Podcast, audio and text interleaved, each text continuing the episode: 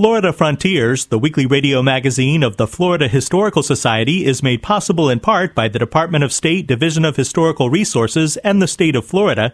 It's also made possible by the Jessie Ball DuPont Fund, the Rossetter House Museum and Gardens in Gallie, and by Florida's Space Coast Office of Tourism, representing destinations from Titusville to Cocoa Beach to Melbourne Beach.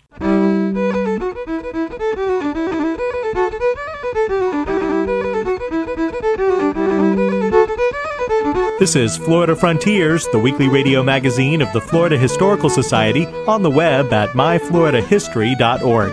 I'm Ben Brotemarkle, and coming up on the program, we'll visit multicultural Ybor City. So we met up with Ybor in uh, Key West and said, hey, there's this place that's up north. They've got a new train system. Um, they have a port. I think it would work really well for you. And Ybor agreed. We'll discuss the only existing copy of East Florida's 1812 Patriot Constitution. There was a smaller conflict that's separate from the War of 1812 that was happening right on our, our soil, right in, in northeast Florida. And we'll talk about 19th century travel in Florida. All that ahead on Florida Frontiers.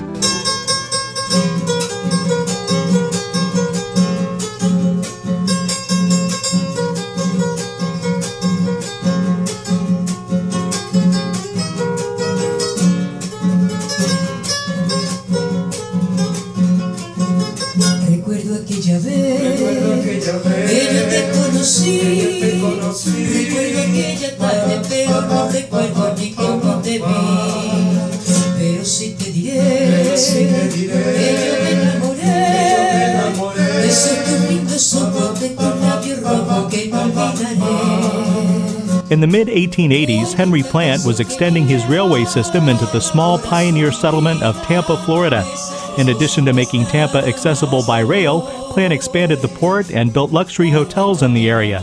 Around that same time, Vicente Martinez Ybor moved his cigar manufacturing operation from Key West to the Tampa area, establishing Ybor City. Elizabeth McCoy is curator of programs and education for the Ybor City Museum. He was uh, a cigar maker that had a cigar factory in Cuba, and then he moved it to Key West and was having some problems with labor unrest and some, some being on a small island type problems. And uh, he had a business partner in New York that was coming down looking for guava, uh, a place to grow guava, and look, came through Florida and, and saw the area in Tampa right by the port and thought that it would work really well for Ybor, though he found it wouldn't really work well for his guava trees at all. Um, so he met up with Ybor in uh, Key West and said, "Hey, there's this place that's up north. They've got a new train system. Um, they have a port. I think it would work really well for you." And Ybor agreed. So he came up and he bought 40 acres and started to lay out the plans for his for his cigar town. As Ybor built his city based around cigar manufacturing, Henry Plant continued developing the Tampa area as well. Plant's Tampa Bay Hotel is now the University of Tampa. Both Plants and Ybor's entrepreneurial vision helped to establish West Florida as we know it.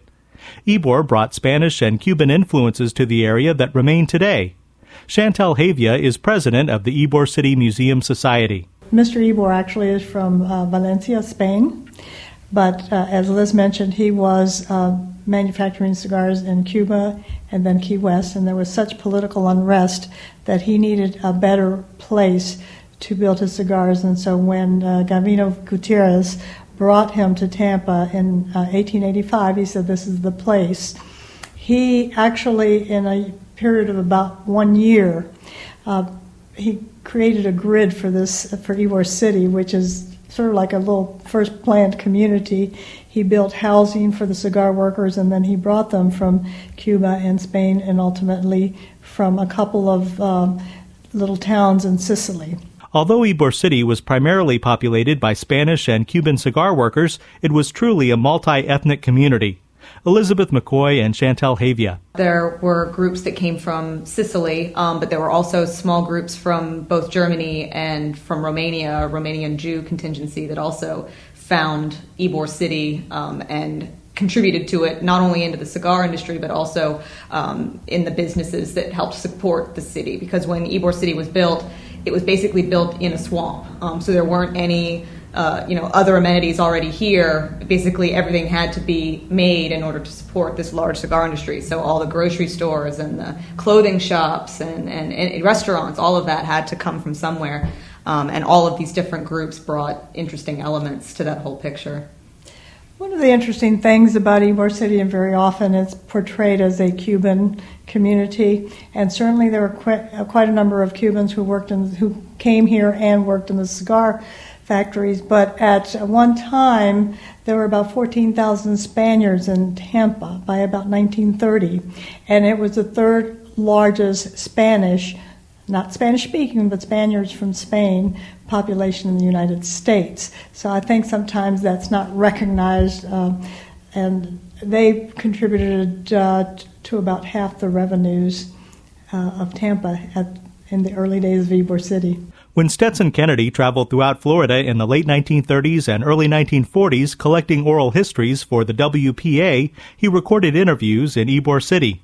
In his book, Palmetto Country, Kennedy writes about the very unique community institutions of Ybor City, including mutual aid societies and social clubs. And what made the mutual aid societies so interesting was that they were not only social clubs, so they provided a sort of social outlet and sense of community for the people, um, they also provided some other vital services um, banking, um, medical services, um, and this was all done in, in a cooperative setting. Um, so when you paid your dues to be a member of the club, by virtue of doing that, you then were you know gained access to the hospitals and the pharmacies and the banking facilities, and so you really were given um, entree into some very uh, you know useful um, amenities that you might not have had access to otherwise. Um, at the time, the hospitals that were associated with um, the, the two major Spanish mutual aid societies, the Centro Asturiano and the Centro Español, um, those two hospitals were deemed the, the most uh, modern and well equipped of any of the of the hospitals in the whole city. So,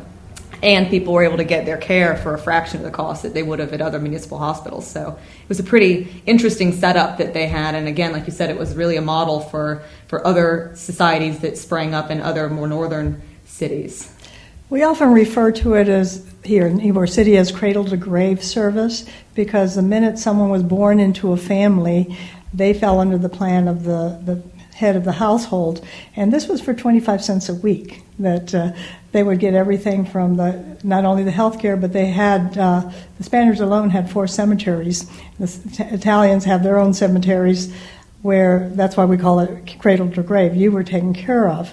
If you lost your job, they would come to your rescue to help you with that as well. So it was uh, it was a great way to not only socialize with your own, but to be cared for in a new land that probably was a little bit inhospitable at first. From the late 1800s through the first three decades of the 20th century, the diverse residents of Ybor City thrived. The cigar industry brought millions of dollars to West Florida annually until Ybor City entered a period of decline in 1930. Elizabeth McCoy. There were a number of factors, just like any other city in the United States. The Great Depression had a huge impact on Ybor City as well. Um, but also at around the same time, um, the cigar industry in Ybor City was a hand rolling operation, um, and that was part of its mystique. Was that it was this very high quality tobacco rolled in this very specialized way, um, and it, that commanded a lot of respect. But then the machine age came about, and cigars started to be made by machines much cheaper than they could be done by hand, and the cigarette also gained a lot of popularity. And so that combined with economic decline led to sort of a decline in people's desire to spend a lot of money on something like a cigar, um, and the hand rolling business just sort of tumbled. Um, and once the cigar industry started to fall apart and world wars started to happen, the Second World War in particular, um, people start, you know, people moved out of the, the area when they the GIs came back. Um, they were given money to move into brand new houses, but that Ybor was an older community at that time, so it just a confluence of things sort of came together and made it so that the community started to break apart. During the so-called urban renewal of the 1960s, many historic structures in Ybor City were demolished, some to make way for Interstate 4. Many of the city's beautiful brick streets with granite curbs were destroyed by widening. By the 1970s, though, people became more aware of the historic value of Ybor City, and the area entered a renaissance of sorts. One institution that held on through it all is the Columbia Restaurant, which opened in Ybor City in 1905. As Chantal Hevia explains, the Columbia is still an anchor for the community. It is indeed. It brings a lot of tourism uh, to Ybor City. Um, we very often, when we are giving museum tours at the Ybor City Museum State Park, well, um, we could spend half our day standing outside saying the Columbia's that way, you know, because it's kind of the must see and must visit when you come here. So they're really good about bringing a lot of visitors to Ybor City. Frankly, we also have a lot of very other interesting places that are historic that you can uh, get traditional and typical foods, but that's the iconic one. As historic preservation efforts emerged in the 1970s and 80s, Ybor City was revitalized. As Elizabeth McCoy points out, many of the core elements that make the community unique have remained in place for more than a century. In addition to something like the Columbia, um, a lot of the longstanding institutions, the cultural institutions, have remained. Um, many of the mutual aid societies or the social groups that, that developed mutual aid societies are still here. The Centro Asturiano, uh, the La Union Martí Maceo, the Italian Club, the Cuban Club, they're all still here. Um, most of them are in the buildings that they built at the beginning of the last century.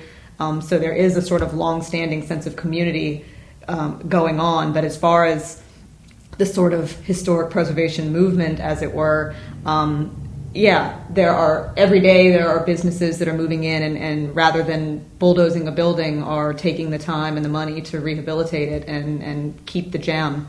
Um, and we have organizations like the Barrio Latino that step in and make sure that any new construction adheres to a certain look um, and, and, helps to really maintain the, the sort of cityscape um, of Ybor City. The Ybor City Museum State Park was established in 1982 to preserve, promote, and celebrate Ybor City heritage.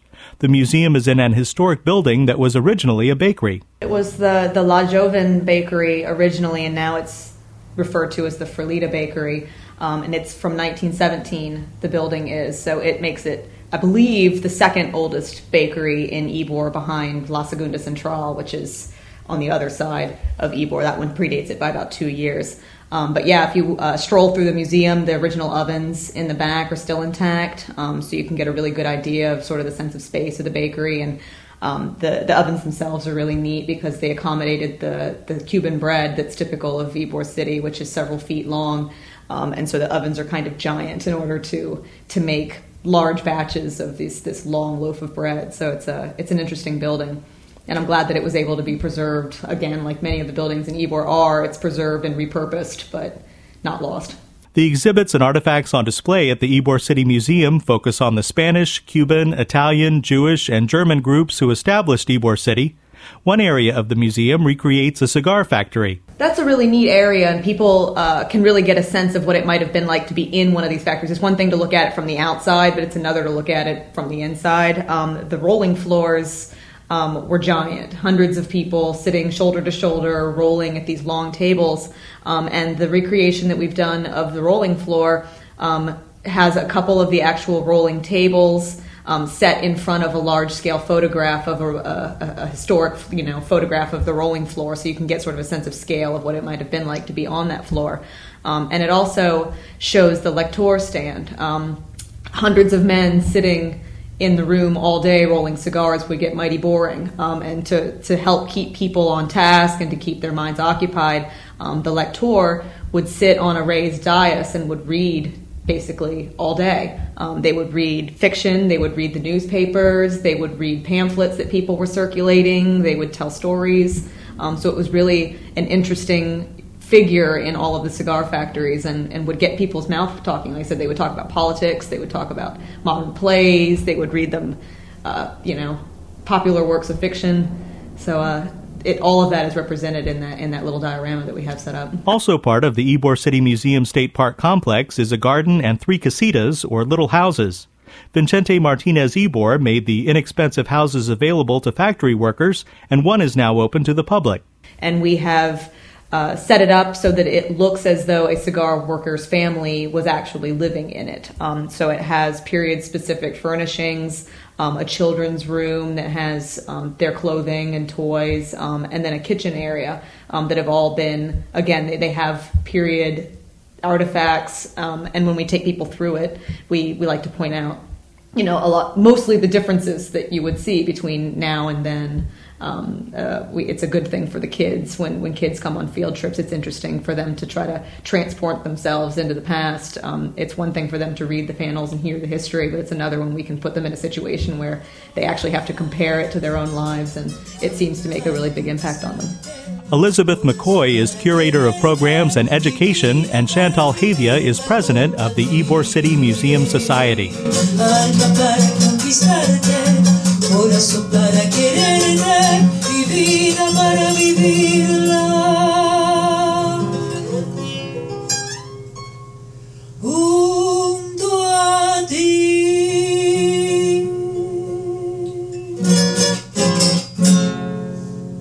This is Florida Frontiers, the weekly radio magazine of the Florida Historical Society. I'm Ben Brotemarkle. Visit us on the web at myfloridahistory.org to find books about Florida history and culture, listen to archived editions of this program, become a member of the Florida Historical Society, and much more.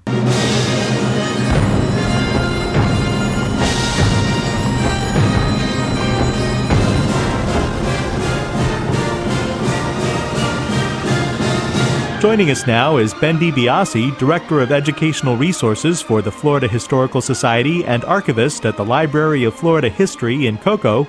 Ben, you have a fascinating document here, the only existing copy of East Florida's 1812 Patriot Constitution. Yeah, that's right. And this is a little known chapter in Florida's history, uh, but it's really a fascinating tale of of war and, and deceit and diplomacy that uh, plays out on kind of a micro scale within East Florida. And it all takes place at the turn of the 19th century. Uh, many Americans will, uh, of course, remember from their, their uh, history courses the uh, history of the War of 1812.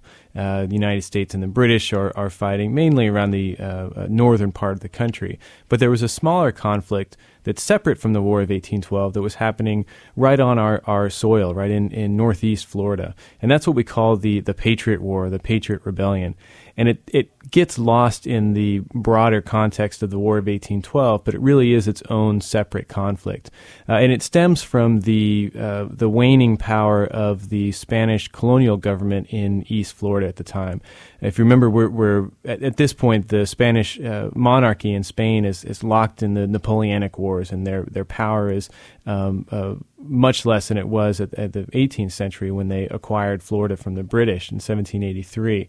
So the Spanish government has very little resources to allocate to the small colonial outpost uh, in, in East and West Florida. So there's only a small group of, of Spanish soldiers who are stationed here, and also a number of planters who are living in the Spanish territory.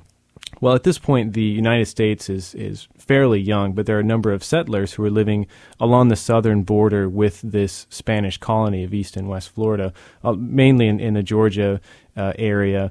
And they're uh, looking across the border and, and uh, really looking to, to stake their claim uh, and to take and seize control of this, um, what they see as a, as a powerless government that is uh, harboring runaway slaves from their plantations and arming them because the Spanish at that time had an African American militia that was p- protecting St. Augustine.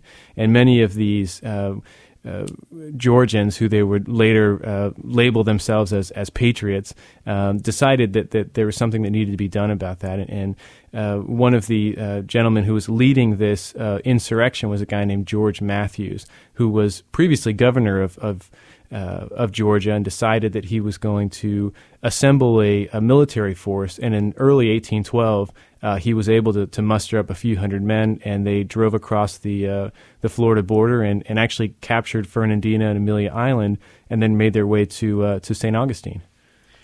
Now, we often think of uh, constitutions as, as unifying documents, but there's some pretty divisive language, some pretty strong language in this one.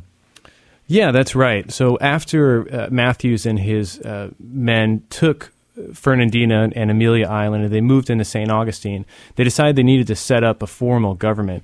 The idea was that uh, once they'd moved into Florida, a number of the planters and uh, folks who were living in the Spanish territory uh, would revolt against their Spanish colonial powers and they would join with the Patriots uh, and they could incite this kind of, of re- revolution. Uh, so they drafted their own constitution. And that's what we're looking at today. We have the only existing copy of this written constitution. Uh, and in the uh, preamble, the, the proclamation rather, you're right, there's some very divisive language. And in particular, here at the end, Uh, the Patriots write, There can be but two parties, friends and enemies those that are not with us will be treated as foes. And it's uh, fairly direct. I mean, there's really no reading between the lines there. Um, the uh, the military action was really aimed at at forcibly taking uh, the East Florida territory, and in fact, they felt that they had done so, and they're declaring the Republic of East Florida. And the Constitution goes into great detail about how the government will be set up, uh, all the, the technical aspects of, of running a government. Uh, but again, they're, they're taking this by force. So um, one of the biggest issues that uh, Matthews and, and his men uh, encountered was that once they invaded Florida, they had hoped that the U.S. government, uh, under the leadership of, of, James Madison, would rally against the Patriot cause and send forces to Florida. Uh, unfortunately, that didn't happen. Although there were a few gunboats who were involved uh, in taking Fernandina, they didn't get that uh, the open endorsement of the U.S. government. So they were left really out on their own. But um, but the hope was that they could incite this uh, revolution and then hand this brand new territory to the U.S. government. Well, so things didn't really go the Patriots' way. What was the final outcome of this conflict?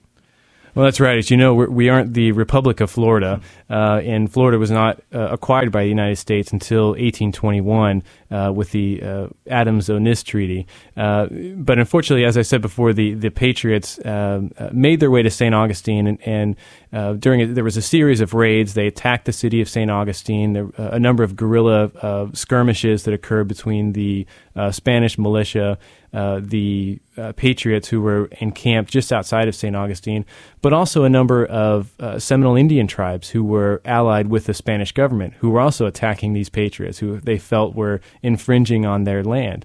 Uh, so you had a number of different groups in this frontier environment uh, fighting for the same territory. But uh, after about two years, by 1814, uh, the War of 1812 had completely dominated um, the U.S. Uh, government's uh, focus. So there, there was no force sent to East Florida. Eventually, the Patriots uh, got tired, disillusioned, and they just decided to give up and headed back north to Georgia. Well, great. A fascinating document. Thanks, Ben. Sure, thank you. Ben DiBiase is Director of Educational Resources for the Florida Historical Society and archivist at the Library of Florida History in Cocoa.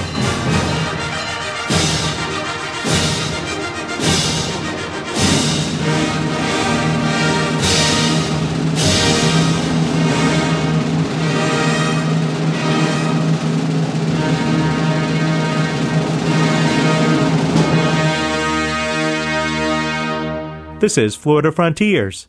As Robert Cassanello from robertcassanello.com reports, the development of travel opportunities in Florida depended upon tourists coming to the state. By the 1870s and 1880s, for example, 1886, there were 74 steamboats on the St. Johns River alone. And there were also steamboats on the Kissimmee River and the Indian River and the Suwannee River. That was Dr. Tracy Revels from Wofford College telling me about late 19th century steamboats in Florida. Not only did steamboats get passengers from place to place in the last decades of the 19th century, but so did railroads. In order to make these new, burgeoning transportation networks viable, early investors and state boosters needed people to patronize them more than the population living in the state at the time needed to get from place to place. The answer was tourists. Dr. Revel tells us about the early developers and their interest in creating a tourist economy in 19th century Florida. Tourism was promoted a lot by the railroads. People who were building railroads and wanted to set up hotels, etc., along the railroads did a lot of the early tourist promotion and creating a lot of the early images of Florida. So some of the people who came on those early railroads were people who were looking to buy property or maybe set up a business. But a lot of the other people who were coming were wealthy Americans who wanted to come to Florida as tourists. But by the 1880s, we see a lot more sportsmen coming to Florida. And some of them would come on the railroads and then uh, leave the railroad and go into the interior for their hunting and their fishing excursions. Of course, by the 1880s, we have Henry Plant with the Florida Southern Railroad, and then going into the 1890s, Henry Flagler with the Florida East Coast Railway. And those, of course, are two titans in building Florida and opening up the interior of Florida and southern Florida, not just to tourists, but also other forms of development that could come along those railroads. You probably have traveled by plane or train at some time in your life, maybe even on a cruise ship. One of the things early developers had to offer on railroads and steamships were amenities. Not only places to rest and relax, but sometimes sleep and eat. Dr. Revels tells us about what visitors on early steamship travel could have expected to see on a trip through Florida's rivers and lakes. Most of the passengers on these boats would have probably been affluent Americans. Maybe not the wealthiest of the wealthy, but certainly well heeled, well to do people who would have enjoyed a leisurely trip down one of these rivers, probably stopping at some point at a hotel and spending a few nights there, heading maybe to a spring. Silver Springs was the great tourist destination of the uh, post Civil War period. And so a lot of those boats were making that journey down to Silver Springs to see that wonder of nature. A lot of very famous people, including uh, President Grant, made that trip. And so on this trip, which would take a couple of days, you certainly would have had time to sit down and eat and have a nice meal, and that uh, would be represented by the, the china. In the last decade of the Florida tourist economy, you probably have come across the idea of the all inclusive experience. This, of course, applies to places like Disney, Universal, and even cruise ships that provide for tourists the experiences of including meals, living quarters, and entertainment. In the late 19th century, steamships had to provide the tourist with an experience they would not have someplace else. Dr. Revels tells us what that might have been like. They would probably have had very small rooms on board the steamboats. They would have had meals on board the steamboat, and they might have also had some entertainment, not necessarily like we think of the movie Showboat, because the Florida steamboats were very small but they probably would have had someone playing a banjo, singing some songs. Because it was the post Civil War period, one of the things that especially northern guests would have been sort of curious about is what was African American life like? And so someone who might have been a former slave might have earned some extra money by telling stories or playing music as they made the trip down. And of course, the real big entertainment, along with the alligators, was they would travel at night. So they would often light these sort of bonfires and braziers on the, the boat, and they would go through the the the really narrow parts of the river at night, which must have been really a great excitement for these people. It must have been a little bit creepy and amazing to see Florida in that sort of way. That was Dr. Tracy Revels. I interviewed her and others for the podcast series, A History of Central Florida. You could find it on iTunes. I am Robert Cassanello with Florida Frontiers. You've been listening to Florida Frontiers, the weekly radio magazine of the Florida Historical Society. You can find us right here every week, and until then, visit us on the web at myfloridahistory.org. Join the daily conversation on Facebook at Florida Historical Society. Have a great week. I'm Ben Brotemarkle. Florida Frontiers, the weekly radio magazine of the Florida Historical Society, is made possible in part by the Department of State Division of Historical Resources and the state of Florida. It's also made possible by the Jessie Ball DuPont Fund, the Rossetter House Museum and Gardens in Gallie, and by Florida's Space Coast Office of Tourism, representing destinations from Titusville to Cocoa Beach to Melbourne Beach.